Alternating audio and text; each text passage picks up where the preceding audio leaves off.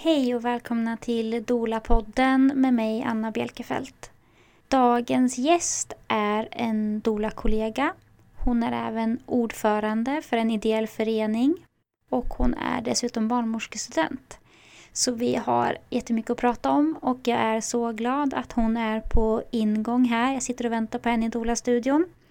Hon åker dessutom från en annan stad för att spela in med oss idag så det känns ju extra roligt att hon är här.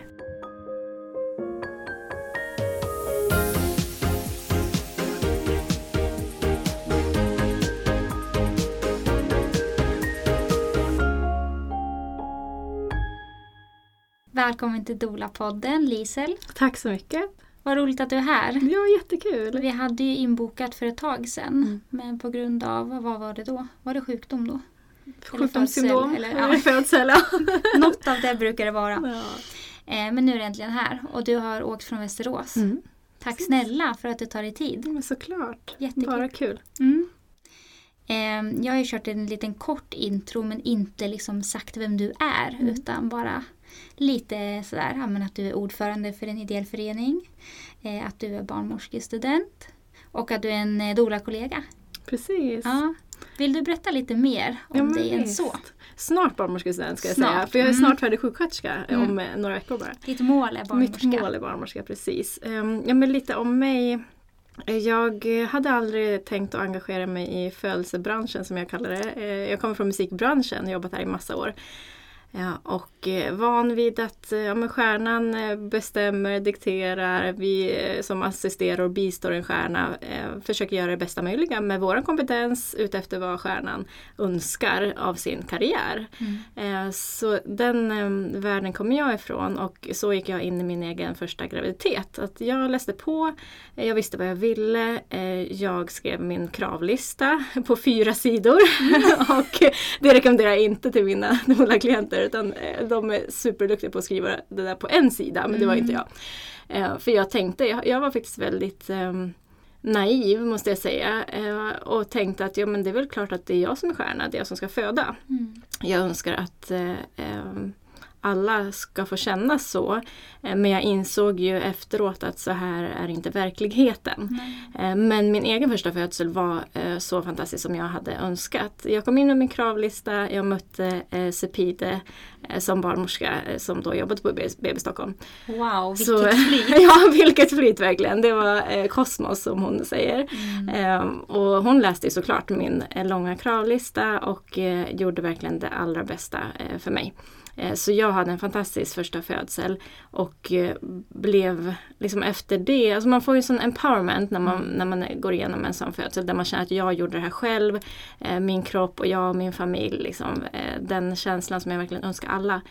Och där jag lite kom ner på jorden var när jag började umgås med andra nyblivna mammor och insåg att de hade inte alls fått det här stödet. De hade inte fått stöd under födseln, inte under graviditeten. Det var bristande amningsstöd på BVC och det var liksom förvirring och ledsenhet och man har känt sig utlämnad, man har känt att man har varit med om övergrepp. Och jag blev helt ställd och förvånad och jätte, jättearg för att jag tänkte hur kan man göra så här mot kvinnor? Hur kan man göra så här mot, mot människor som föder? Eh, jag är inte sjuk, de flesta är inte sjuka. Det finns liksom ingen anledning till att tvångsvårda. Det här vet ju du allt om eh, med Anna. Men eh, därifrån kom mitt eh, eget engagemang. Så man kan säga att det verkligen föddes med den barnmorskan som jag mötte och med den sonen som jag födde. Mm. Och när var det här? Det var 2015. Mm. Och sen så kände jag ganska snart efter bara ett år eller två att det nog var dags för mig att eh, börja titta lite närmare på den eh, branschen som jag kallar det. Eh, För jag blev nyfiken själv på hur, hur kan man förbättra? Jag är företagsekonom från början och då har man liksom med sig i ryggraden. Så hur förbättrar vi? Hur utvärderar vi? Hur styr vi? Eh, Hur gör vi allting bättre? Hur kan man inte använda resurserna som vården har på ett mer effektivt sätt än vad man gör idag? Sånt gör mig jättefrustrerad. Mm. Eh, och jag blev tillfrågad att gå in i eh, Födelsehuset som hette då, i den styrelsen för två, tre år sedan. Eh, och eh, har varit med sedan dess och varit ordförande i två år nu. Mm. Det här är mitt andra år. Så, superkul. Mm. Så har det, ja, och utbildade mig som doula då ganska snabbt efter eh, den födseln också för Mm. att få se Ja, men för att få bistå födslar redan innan jag var färdig barnmorska. Och det är så himla nyttigt att få vara bara det. Eh, det är inte så bara heller, men att inte ha det medicinska ansvaret. Nej. Det är faktiskt fantastiskt att få, få vara så närvarande. Mm. eh, Och få följa eh, familjen från Mm. graviditet till eftertiden. Och sen har du hunnit föda ett barn till. Mm, precis. Ja, men jag var, eh, Sofie, återigen min, min eh, stjärna i denna värld, hon eh, var den första som fick veta att jag var gravid. Eh, igen, för att jag ringde henne och sa att nu eh, råkar det bli så här och vi, vi vill inget annat än att ha dig eh, hemma hos oss. Mm. Eh, för hon blev ju barnmorska, eh, hembarnmorska väldigt snabbt. Mm. Så honom födde jag hemma i Västerås. Mm. Gud vad härligt. Mm. Mm. Härligt att du har två fina födslar bakom dig. Mm. En på sjukhus och en hemma. Mm. Att det kan vara så olika och liksom också lika. Att man kan ha en sån fantastisk upplevelse på sjukhus. Eh, och du hade väldigt flyt som träffade henne och Mm. liksom du hade den här kravlistan. Så jag tänker att även om du inte hade träffat henne, om någon hade läst den hade de kanske ändå fått en bild av så här, var du stod Ja. Den här. Jag vet att någon sa till henne på sjukhuset, hon berättade sen att eh, men du måste ta den här kvinnan som, som ska föda här för att det är precis, hon vill föda hemma egentligen. Och jag hade inte ens tänkt på att man kan föda hemma. Alltså jag, jag visste inte ens att man kunde det då. Eh, sen var jag förstföderska i Stockholm då så då hade jag ändå inte fått ett bidrag som fanns då. Nej. Men eh, jag kände inte ens till det. Jag bara visste att så här vill jag ha det. Mm. Och då vill jag bli respekterad för det och det Mm. blev jag. Och då var det någon barnmorska där som förstod. Mm. Så här, den Att här skulle passar. passa. Precis, matchmaking. Mm. Så jag tänker kring just kontinuitet. Där har jag lyckan att få ha kontinuitet över två eh, födslar till och med. Mm. Att känna sin barnmorska är så Mm. himla viktigt och evidensbaserat att det är säkrare. Verkligen. Eh, och hur kom det sig att du sen tänkte att du skulle bli barnmorska? Ja, men det kom nog ganska snart för att jag ehm, alltså jag har aldrig varit intresserad av vården, aldrig varit intresserad av att vårda andra. Men när min barnmorska kom in till mig där eh, under den första födseln och, och presenterade sig så det var verkligen sån här eh, kemi som uppstod och jag insåg hur eh, vårdandet verkligen kan eh, läka och främja och alltså det är så mycket kärlek som kan finnas eh, människa till människa när man vårdar någon. Och det vet säkert du med från dolandet att det, man, man känner så mycket kärlek utan att det på något sätt är konstigt, eller jag vet inte ens vilket ord jag ska säga men, men det är liksom medmänsklighet. Det är Mm. caritas läser jag om i, i, under sjuksköterskeutbildningen och det är verkligen det, kärlek till sin nästa. Man vill Mm. den nästa väldigt väl. Mm. Eh, och hon kom in och jag var jättefokuserad i min bubbla eh, och skötte liksom verkarna. Eh, hanterade dem väldigt bra och hon kom in och la bara arm, handen på min arm och sa jag heter Sepid, jag är din barnmorska. Och det lilla räckte liksom. Det var inget, det störde inte. Det var liksom en kort och mjuk presentation och då kände jag så här, wow, tänk att man kan göra det här och bara några Mm. ord och närvaro. Eh, Så då kände jag att jag vill också vara barnmorska och göra den här skillnaden. Mm. För det vet vi ju, det gör som skillnad att vara närvarande, att se till varje person som föder. Mm. Sen är det såklart inte de bästa förutsättningarna alltid just Nej. nu. Att kunna vara närvarande tyvärr. Nej. Vill du berätta lite om Födelsehuset som Mm. precis har bytt namn också? Ja, Vad det är för typ av organisation och vilka ni är? ja, absolut. Födelsehuset är en ideell organisation, en förening eh, som startade eh, för eh, ganska många år sedan, nu, 14 år sedan. I Göteborg startade man Starka krafter, dolor, föräldrar, barnmorskor eh, och ville förändra förlossningsvården precis som vi vill fortfarande och som vi alla vill liksom, ha en förbättrad vård. Eh, under de här åren har man som ideell förening gjort fantastiska saker tycker jag som inte har varit med eh, under den tiden. Men eh, föreningen startade Dola kulturtolk till exempel som är ett jättebra eh, Precis. koncept Mm. och som finns i flera regioner idag. Eh, och man har skrivit rapporter eh, och dragit väldigt mycket alltså, politiskt, eh, lobbat, eh, haft mycket kurser, utbildningar, vidareutbildningar för barnmorskor, dolor. Och det blev väl ganska så snabbt så att man gick ifrån att vara lokala i, i Göteborg till att faktiskt eh, arbeta i hela eh, landet och även ibland internationellt. Eh, så det finns väldigt många duktiga människor som har, har passerat föreningen och gjort väldigt mycket skillnad. När jag gick med så var vi mer nationella. Vi satt på flera olika ställen så för oss var det inte nytt att ha eh, Zoom-möten nu när vi tyvärr eh, alltid måste ha det. Mm. Eh, men eh, nu sitter vi på eh, väldigt skilda platser från Malmö till Portugal till Östersund och Stockholm, Västerås. Så det är väldigt roligt. Vi, eh, det är en väldigt engagerad styrelse och vi har gjort ett omtag. När jag precis gick in i styrelsen så, så var det väldigt många av de äldre som hade slutat. Eh, så de här senaste två åren har det varit lite som att eh, starta om igen och det kan ju också vara uppfriskande. Tänker jag, att man vårdar det som har varit, man är stolt över det som har varit men måste också se till vart är vi idag och där kommer väl min företagsekonomi in. Liksom. Mm. Att göra någon form av SWOT-analys. Var, var står vi idag? Vart finns behoven? Vad bör vi satsa på? Och vi kom ganska snabbt fram till att idag eh, så är det jättemånga som är så duktiga på att göra kurser, på att göra eh, utbildningsmaterial. Den, där behöver vi inte vara. Utan vad behövs? Just nu så behövs det eh, en organisation som möter politiker och möter andra alltså professionsorganisationer och faktiskt driver brukarnas frågor. Mm. Eh, och där är vi idag. Eh, och därför har vi också bytt namn för att ännu mer tydliggöra. Det här är internationella frågor, det, är, det handlar om rättigheter, Birth Rights Sweden.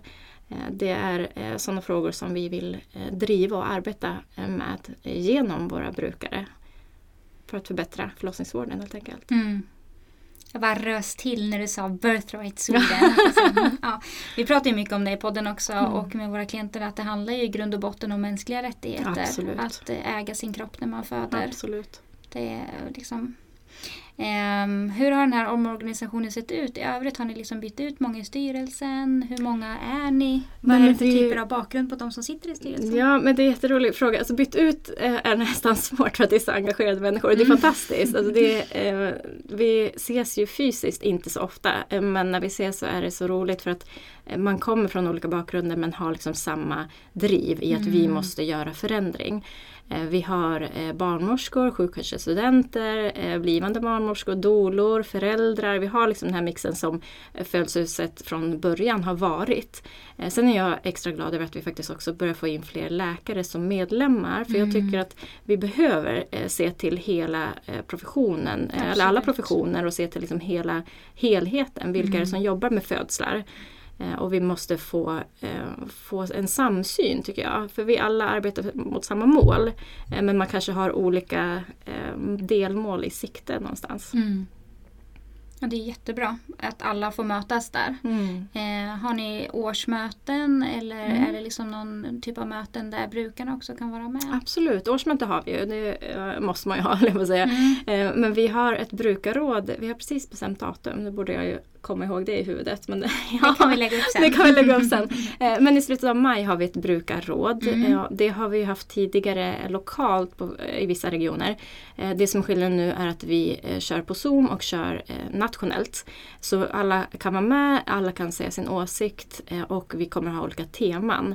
Så att man kan rikta in sig på vad, vad behöver vi eh, prata om och vad, framförallt vad vill brukarna prata om och lyfta. Hur har deras vård varit? Mm. Och se till hela vårdkedjan. Inte som det är idag att den är upphackad. Att jag är gravid, då går jag hit och jag föder, då går jag dit och sen så är det eftervård och då går jag dit. Mm. Utan se till hur, hur kan vi faktiskt få en bra sammanhängande eh, vårdkedja vilket ju faktiskt eh, SKR och regeringen har kommit överens om nu i tilläggsavtal sen i januari att de ska fokusera mer på. Mm.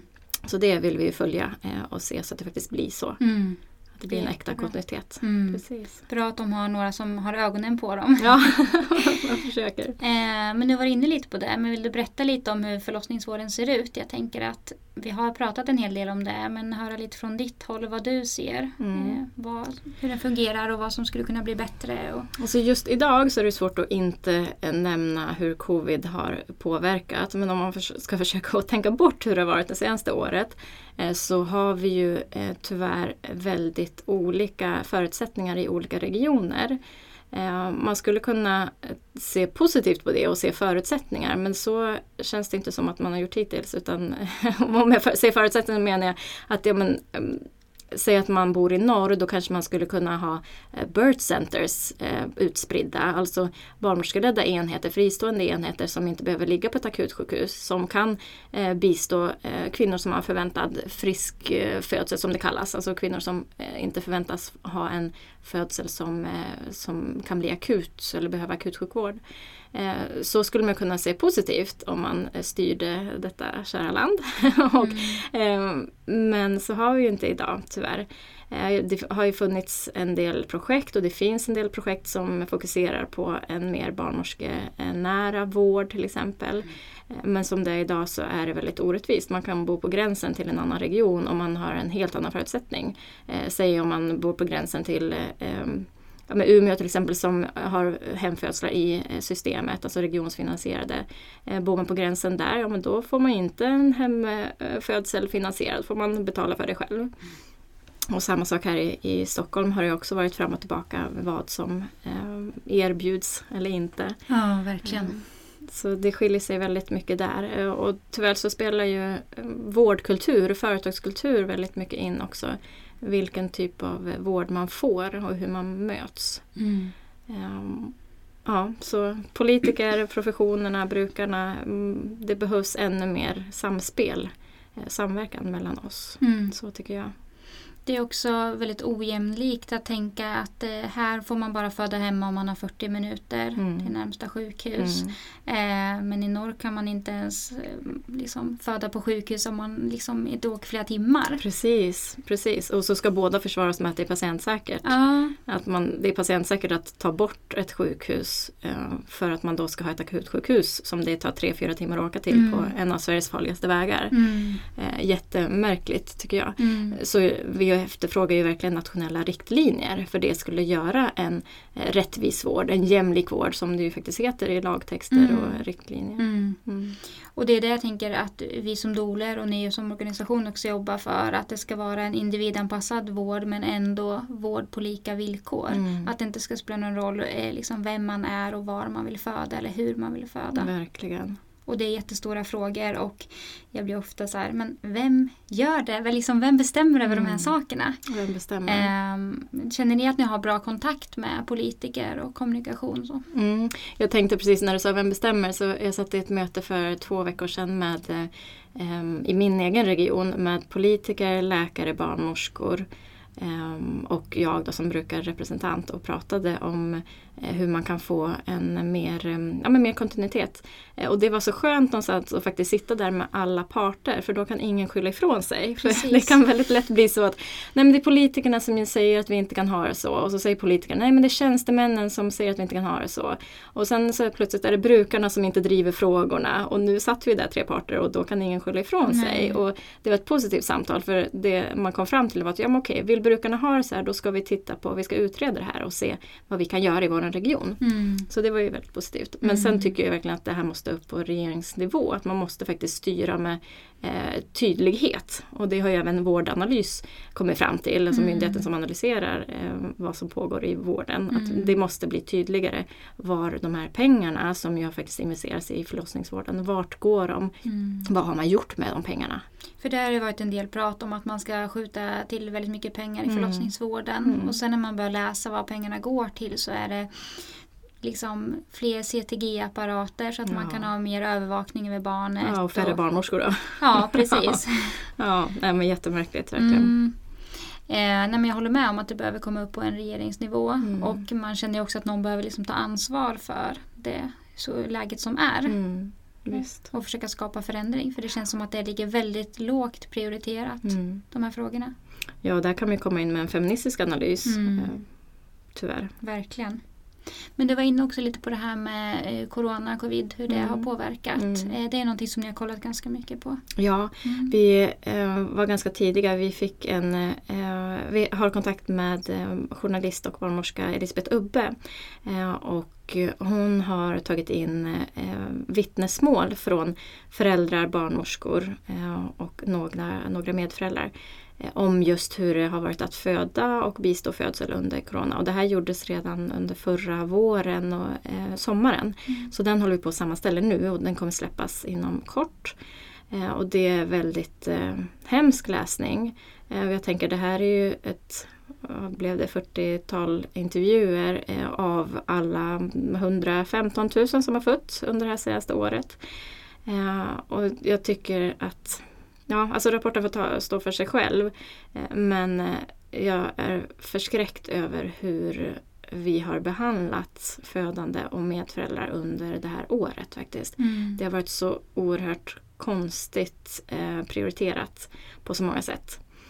Eh, och jag vet ju till och med att var det SBU som kom ut med en, en prioriteringsrapport hur man ska prioritera och där ingår inte ens födslar men ändå har man blivit nedprioriterade så oerhört mycket. Mm. Sen vet jag såklart, man måste lägga in den parentesen att jag vet att det finns massor inom professionerna, läkare och barnmorskor som har slitit jättehårt för att ändå försöka be bevara någon form av värdig vård. Men det är sällan um, jag ska inte säga sällan, men, men vi får ju som brukarorganisation höra de eh, väldigt tråkiga historierna. Eh, jag vet en av de tidiga historierna som jag fick höra var om någon pappa som satt i en bil halva natten för att eh, mamma skulle konstateras vara i aktiv födsel och sen släpps han in liksom sista kvarten. Eh, varför? Han kommer ju ändå in. Mm. Jag, det, det, jag har tyckt varit så svårt är att det är så få av de här riktlinjerna som faktiskt går att försvara ja, ur smittspridningsperspektiv. Mm. Eh, och vi, vi har ju skrivit väldigt många debattartiklar senaste året. Eh, just det här, en av de tidiga vi skrev var just det, eh, till exempel på BB. Eh, för eh, förlossningsklinikerna fick ju de flesta partners ändå få komma in på. men BB fick man sen åka hem och mamma fick vara kvar själv med, med bebis. Och där skrev en debattartikel som, som just förde resonemanget, är det vettigt att då skicka hem eh, medföräldern när det då innebär att mamman behöver ännu fler vårdkontakter. Man har mycket mer spring istället för att samla familjen på ett rum och så får de kanske mat vid, vid dörren. Liksom. Alltså, mm. Alltså, det blir mer som en, eh, det blir en vård, man behöver bara gå in när de behöver hjälp. Mm. Eh, det hade ju eh, samlat familjen, det hade liksom värnat om de här, de här sköra, jätteviktiga första dagarna. Verkligen. Istället för att man ska ha massa spring av personal som inte känner en och som är stressade själva. Och, och så tänker jag om det blir väldigt otryggt för mamman och kanske hon inte ja. får igång amningen. Absolut. Och då kanske hon ändå behöver komma tillbaka dagen efter ja. och den tredje och fjärde dagen. Alltså. Precis, precis. Och det som har märkts mest är ju otydligheten. Och jag kan mm. förstås förstå det ur, eh, ur den verklighet vi har levt i. Att vi har haft, eh, ja men det har varit väldigt mycket olika bud och det har kommit nya rön. Men det har varit så svårt att vara gravid under den här tiden för att man vet inte ens vad som händer nästa vecka. Nej. Vad är det mer för vittnesmål om du kan nämna några utan att röja identitet? Vad är det som ni har fått höra hur det har varit för de födande? Eh, men mycket handlar om eh, ensamhet. Eh, man har ju fått gå igenom även graviditeten ensam. Man har inte fått ha sin eventuella partner med på undersökningar, ultraljud. Jag vet en, en av de mest smärtsamma ehm, som, att läsa är ett vittnesmål där, där den som, som vittnar då har varit på ett ultraljud och hon Ehm, ser en, jag ska försöka komma ihåg historien, men, men hon, som jag minns den så, så kommer det liksom en mamma utspringande som precis har fått veta att eh, bebisen inte längre lever. Och eh, pappan springer in på eh, kliniken för att han har ju då precis fått det samtalet och han hindras av personal som säger att eh, vem har tillåtit dig att komma hit? Och jag förstår att personalen vet ju förmodligen inte vad som har hänt men det blir så fruktansvärt i, i hela den situationen.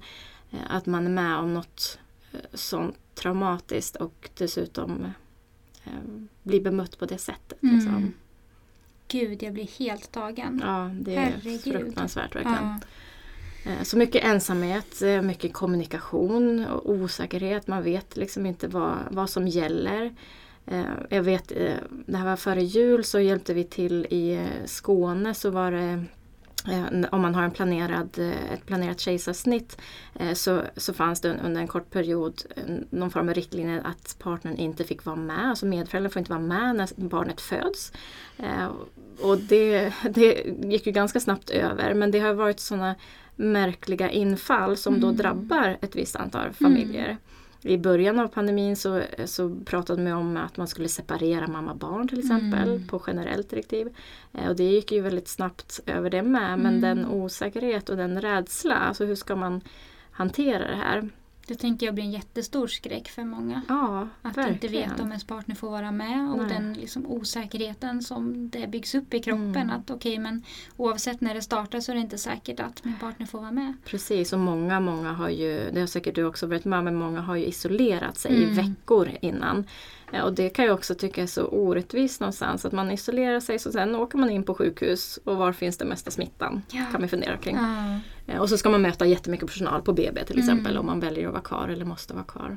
Vad gör ni i de här lägena? Finns det någonting som ni kan göra om ni får höra om det är någon som ringer eller mejlar till Mm. er och berättar om någonting? Ja, men nu får partnern inte vara med på kejsarsnitt här och här Mm. till exempel. Eller? Ja, men som i den, eh, det är ju ett, ett av exemplen där vi liksom jobbar snabbt och Eh, för brukarna liksom på en, en snabb eh, fråga. Så där har vi varit med och eh, skrev ihop ett, ett brev till alla, alla enheter och cheferna och skickade ut och bad om svar på det och hade liksom en dialog där. Eh, sen så tänker vi också långsiktigt. Det här är ju kanske tyvärr inte den första pandemin eller krisen. Nej. Så det är också därför vi samlar de här vittnesmålen för att eh, ha i minnet, att ha liksom på papper att så här gick det till. Eh, och skicka med råd. Hur kan man göra nästa gång? Vad gick fel? Hur kan man eh, ta hjälp av oss brukare till exempel? Mm. Och lära av det som att har hänt lära. den här. Precis, Mm. precis så. Det är så vi tänker. Mm. Men hur tycker ni att ni blir bemötta när ni hör av er till de olika ställena och talar för brukarna? Ja men jättebra. Vi har Mm. ju bara senaste månaden så har haft möte med SFOG. Vi har haft möte med eh, Barnmorskeförbundet. Eh, och alla är ju glada över att få en kontakt med brukarna. Eh, för det blir ju så, vi är ju ett samlande organ. Sen är det ju inte alla 115 000 som är med liksom, Mm. som medlemmar. Men vi har ju ändå fått någon form av uppdrag att representera eh, i olika studier, alltså forskning och eh, även SBU och Socialstyrelsen när de eh, gör olika utredningar och rapporter. Mm. Eh, så jag tycker att det är mestadels eh, positivt. Mm. Visst gjorde ni en rapport eh, tillsammans om eh, obstetriskt våld? Ja, ehm, ja men precis. Vi skickade in en, ehm, man kan rapportera till FNs specialrapportörer som det heter. Eh, och då skrev vi en rapport om eh, obstetriskt våld eh, 2019 var Mm. det nog. Mm, Jättebra rapport, Mm. verkligen. tack.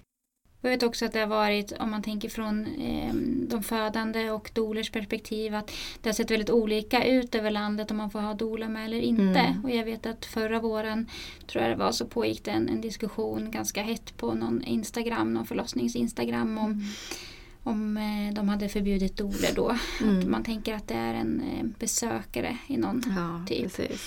så var det många som blev upprörda för att eh, de hade anlitat doler och var helt liksom, inställda på att föda med sin dola. Mm. Och så fanns en annan grupp som blev jätteirriterad på att man höll på att tjata om att man skulle ha med en dola. Mm. Som en extra lyx på något sätt. Mm.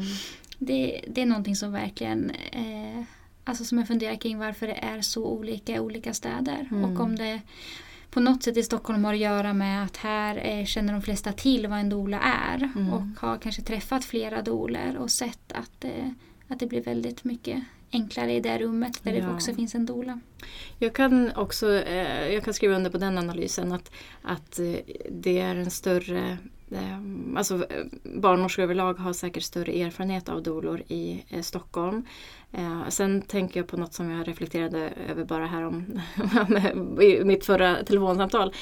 Vi dolor är ju också vittnen och är man Eh, kanske på en, nu bara spånar vi lite generellt, men är man eh, kanske på en annan ort, en mindre ort, det finns en eh, vårdkultur, eh, man gör som man vill på rummet och så kommer in någon som inte föder och inte förälder, som man inte kan ha eh, samma hierarkiska makt över, utan den här är faktiskt en eh, självanställd eh, profession.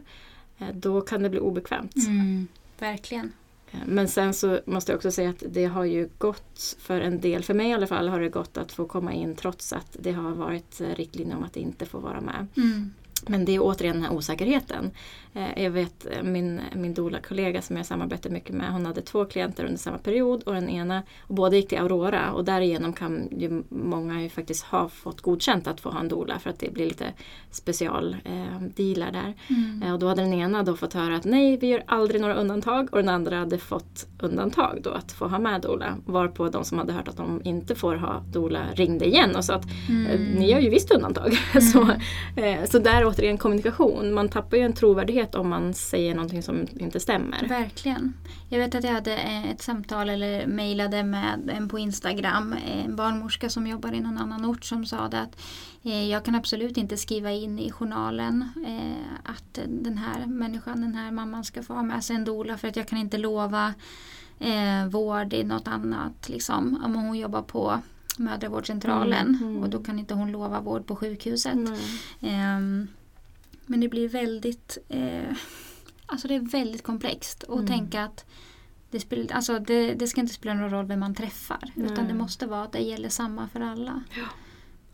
Jag, jag var på eh, jag hade en, höll en presentation i höstas för Barnmorskeförbundet internationellt. De hade en temadag om framtidens föderskor eh, eller framtidens förlossningsvård så höll jag en presentation om framtidens föderskor. Jag jämförde, alltså lite relevant men ändå eh, så, så menar jag så här, hur många går inte till samma frisör hela livet? Men vi som föder ska förvänta oss att träffa 10-15 barnmorskor under loppet av 9-10 månader. Mm. Eh, det är jättemärkligt att man har det synsättet mm. på eh, mig som person. Mm. Liksom.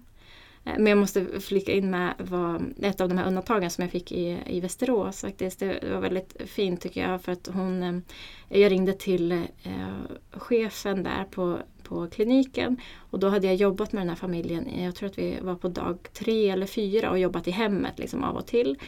Eh, och så ringde jag och sa att men nu är de nog ändå på väg in och jag har ju varit här i några dagar och jag vill bara höra liksom en sista gång, är det möjligt att få komma in?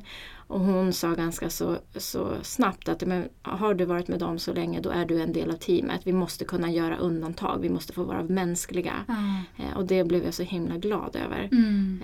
För att det, hade, det är ju en sånt, sånt avbrott att inte få följa med in. Ja, och jag vet att Ola har löst det på olika sätt. Man kanske är med digitalt utefter om familjen vill det och så. Men du och jag vet ju den här närvaron i rummet är ju så himla viktig. Mm. Och att kalla det lyxvård, att någon vill ha en trygg människa som man känner, det, det är inte lyxvård. Nej. Det är mänskliga rättigheter att få välja vem som ska bistå en. Ja, verkligen. Ja, herregud. Det är verkligen en mänsklig rättighet. Jag vet att jag läste någon studie eh, som var inom den här Cochrane när de kollade på doula-effekten. Mm.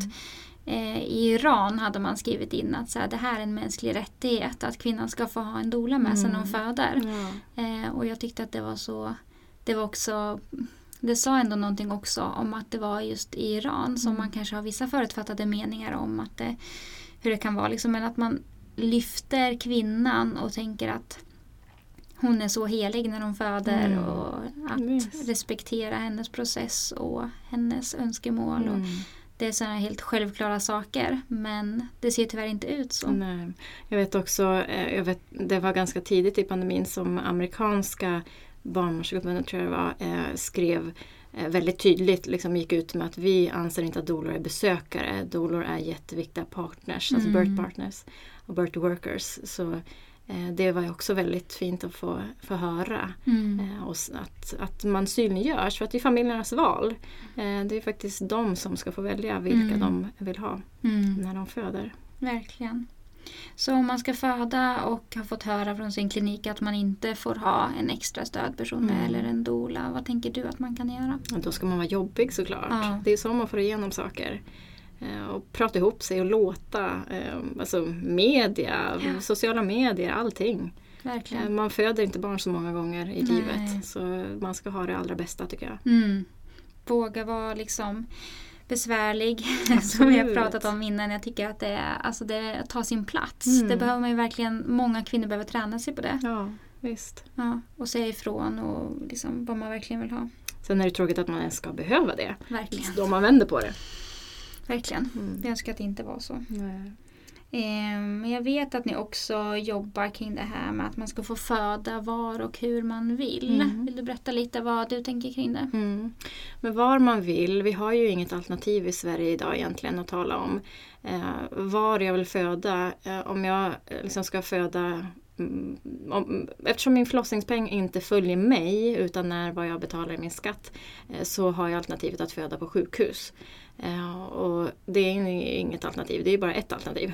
Och då, är det inga, då har man inget val helt enkelt. Nej. Eh, Så finns det två regioner som erbjuder hemfödsel i systemet, alltså regionsfinansierat. Men det är ju väldigt liten skala. Det uppfyller ju inte så många som önskar det. Alltså det, bemöter, det möter ju inte behovet helt enkelt. Eh, och i andra länder, om vi bara tittar på våra grannländer, så finns det ju tre alternativ. Eh, jag som födande får bestämma själv var jag vill föda. Vill jag eh, föda på sjukhus för att jag känner mig trygg där? Vill jag föda på ett birth center, alltså en eh, fristående enhet, så kan jag föda där. Vill jag föda i hemmet med barnmorskestöd så kan jag föda där. Mm. Så det är en helt annan självständighet och en helt annan eh, syn på, på kvinnan och den som föder. Eh, Så det, eh, den, den frågan driver vi och jag vet att det är fler också inom professionen och även politiker som har, ögonen på den här frågan. Eh, Jag vet att många regioner arbetar för caseload midwifery till exempel som Mm. är en vårdform just som, som följer kvinnan. Ehm, där man då har samma barnmorsketeam under graviditet, födsel och eftervård. Och eh, här på, i Stockholm på Huddinge finns ju möjligheten att föda hemma inom det eh, projektet som det är idag. Mm. Sen kan jag själv tycka att det är synd att allt ska göras i projekt för att man ska Mm. utvärdera när det finns internationella studier som visar. Men jag tror Eh, att de har fått eh, klartecken nu att fortsätta. Ja, vad kul om det är Mm. så. Mm. Mm. Jag vet att de hade, fick beviljat någon ansökan. Om. Mm, precis. Mm. Mm. Precis. Men det är fortfarande många så här lite om och men om man ska föda hemma. Mm. Eh, via dem man måste till exempel vara frisk omföderska och så vidare. Precis. Men, Nej, varför ser det inte ut så i Sverige? Jag bara så här, why? Det Ja, går så varför? långsamt. Man vill liksom bara skaka om. Vad är liksom, det är som att det är ett så starkt motstånd Mm. att låta kvinnor bestämma över sina kroppar. Mm. För i grund och botten är det ju det som det handlar om. Absolut. Varför har vi inte haft en kvinnlig statsminister till Mm. exempel? Vi slår oss för bröstet att vi är ett feministiskt land men Mm. eh, jag tycker inte riktigt att vi visar det. Nej. Men att föda var eh, man vill men också att föda hur man vill är ju en, en nästan ännu knepigare fråga. Eh, det, det finns ju, Eh, om vi tittar på hemfödseln som var eh, så, så är det inte jättemånga som väljer att föda hemma men det är ändå väldigt viktigt att se till de som vill det. För att man ska få föda där man vill. Och på samma sätt så är det kanske inte jättemånga men ändå en viktig eh, Alltså varenda individ är viktig när det gäller att föda, eh, vilja föda på det sättet man vill. Det finns ju många som vill, eh, eller ska inte säga många, men det finns eh, kvinnor och gravida som vill föda med kejsarsnitt. Alltså ha en, eh, ett elektivt snitt, en elektiv kejsarfödsel. Eh, och den gruppen kvinnor blir minst lika diskriminerade som de som vill föda hemma. Så jag kan se väldigt mycket likheter där. Att det handlar ju någonstans i, alltså kärnan någonstans handlar om att jag som gravid får inte ta beslut över min egen kropp. Nej. Jag får inte föda hemma eller jag får inte föda med kejsarsnitt om inte jag på något sätt eh, löser det själv genom jättehårt arbete för många, eh, Mm. många gånger. Och eh, just att, att inte se att inte se en vaginalfödsel som ett alternativ för mig utan att jag vill föda med eh, kejsarsnitt. Där eh, är det många som inte får ett besked förrän kanske fyra veckor innan beräknad födsel. Och då får man tänka, hur mår de här kvinnorna Mm. under den här tiden? Mm. Hur, alltså den ångesten, den rädsla inför eh, hur ska det bli? Och att inte Mm. få ha sin graviditet i, i lugn, alltså det här som man vill. Man ska kunna peppa inför för det som ska komma, familjelivet. Mm. Eh, Det är också så oerhört viktiga frågor eh, som verkligen behöver lyftas. Och en del som inte ens vågar bli gravida för att de vet att det är inte Precis. säkert att jag kommer få kejsarsnitt och det Precis. är enda tänkbara för mig. Ja, precis. Eh, Så det är verkligen synen på kvinnan och, på den gravida som behöver eh, förnyas någonstans. Alltså vi är vuxna människor, vi kan fatta beslut om Mm. våra kroppar. Mm. Det känns så konstigt om man tänker på när kvinnor fick börja rösta. Liksom. Mm. Så bara, men nu är det här hög tid. Precis, hundra år senare. Ja, att man får Mm. bestämma över sin kropp. Ja, det, liksom, det borde inte vara, sitta så långt inne tycker man. Nej, det är så märkligt. Mm. Eh, men Lisel, är det någonting som du tänker på? Så här, det här är bra för gravida att veta eller eh, någonting du vill tipsa om eller någonting du vill säga eller dela som vi inte har pratat om? Jag tänker på vår vision som förening som Mm. handlar om att vi vill att eh, kvinnor och gravida ska ha möjlighet att fatta egna beslut kring sin födsel. Och där tänker jag att något positivt med pandemin är att må, många fler upplever vi har ehm, börjat, jag vet inte om jag ska använda ordet intressera sig, men liksom börjar ehm, man kanske intressera sig mer för vad är det eh, som kommer och vad kan jag påverka. Eh, och där är ju min eh, förhoppning att man faktiskt ser eh, gravite- graviditeten och födseln som eh, ett väldigt viktigt event i sitt liv som man faktiskt ska förbereda.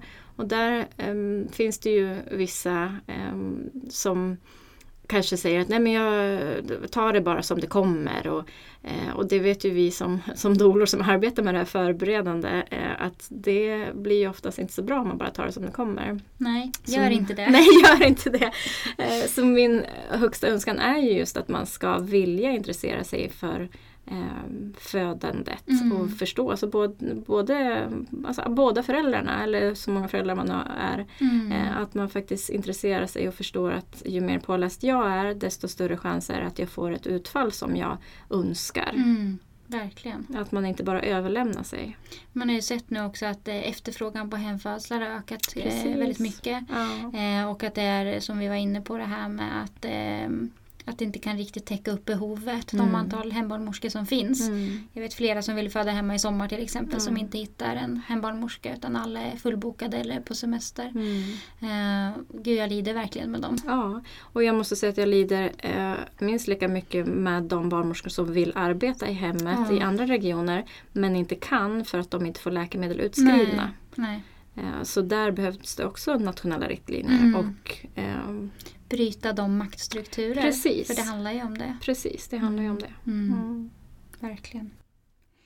Om man vill liksom engagera sig, om man vill göra någonting, om Mm. man har varit med om någonting. Mm. Vad kan man göra? Om man vill engagera sig så tänker jag att det är superkul och det vill vi gärna. Vi har ju eh, uppstart igen på brukarråd och eh, våran dröm i styrelsen är ju att det här blir regionala brukarråd. Eh, så vi hoppas ju att de som samlas nationellt sen, eh, att det bildas mindre grupper. För det lättaste är ju faktiskt att påverka i de regioner man bor i. Mm. Eh, Att man då kan ha möten så som vi har haft tidigare år. Man har möten på sitt sjukhus och det blir ett givande och tagande. Det blir väldigt nyttigt att då få höra direkt från en klinik att ja, men det här, så här har vi tänkt. Vi har tänkt att bygga om de här rummen så att de blir lite trevligare till exempel. Och, eh, nu har vi ändrat på det här PMet så vet ni att eh, vi kommer inte göra det här förrän det här har hänt. Eh, Eh, Och att man som brukare får säga att ja, men hörni, det, det är tokigt att vi behöver skiljas åt eh, här. Kan man inte få följa med dit? Eller vi skulle önska det här när, vi, när jag går igenom ett kejsarsnitt. Eller jag önskar det här när jag är på BB. Att man får den här direkta feedbacken. Mm. Det tror jag kan, kan väldigt snabbt skapa en förändring om man Mm. faktiskt har lokala brukarråd. Mm. Så det är ju verkligen min önskan och, och dröm att vi får igång det. Oavsett om det är under vårt namn eller om man tar regionala eh, initiativ Mm. att göra det. det, det men där, människor, många människor vill eh, engagera sig och jag tänker att det är eh, viktigt att hitta den uppgift som man själv vill göra. Men där ser jag verkligen ett behov att faktiskt vara Mm. drivande på det sättet. Mm. Tack Lisel Tack Anna. för att du kom hit. Jättefint att träffa dig. Mm, verkligen. Kul att vara här.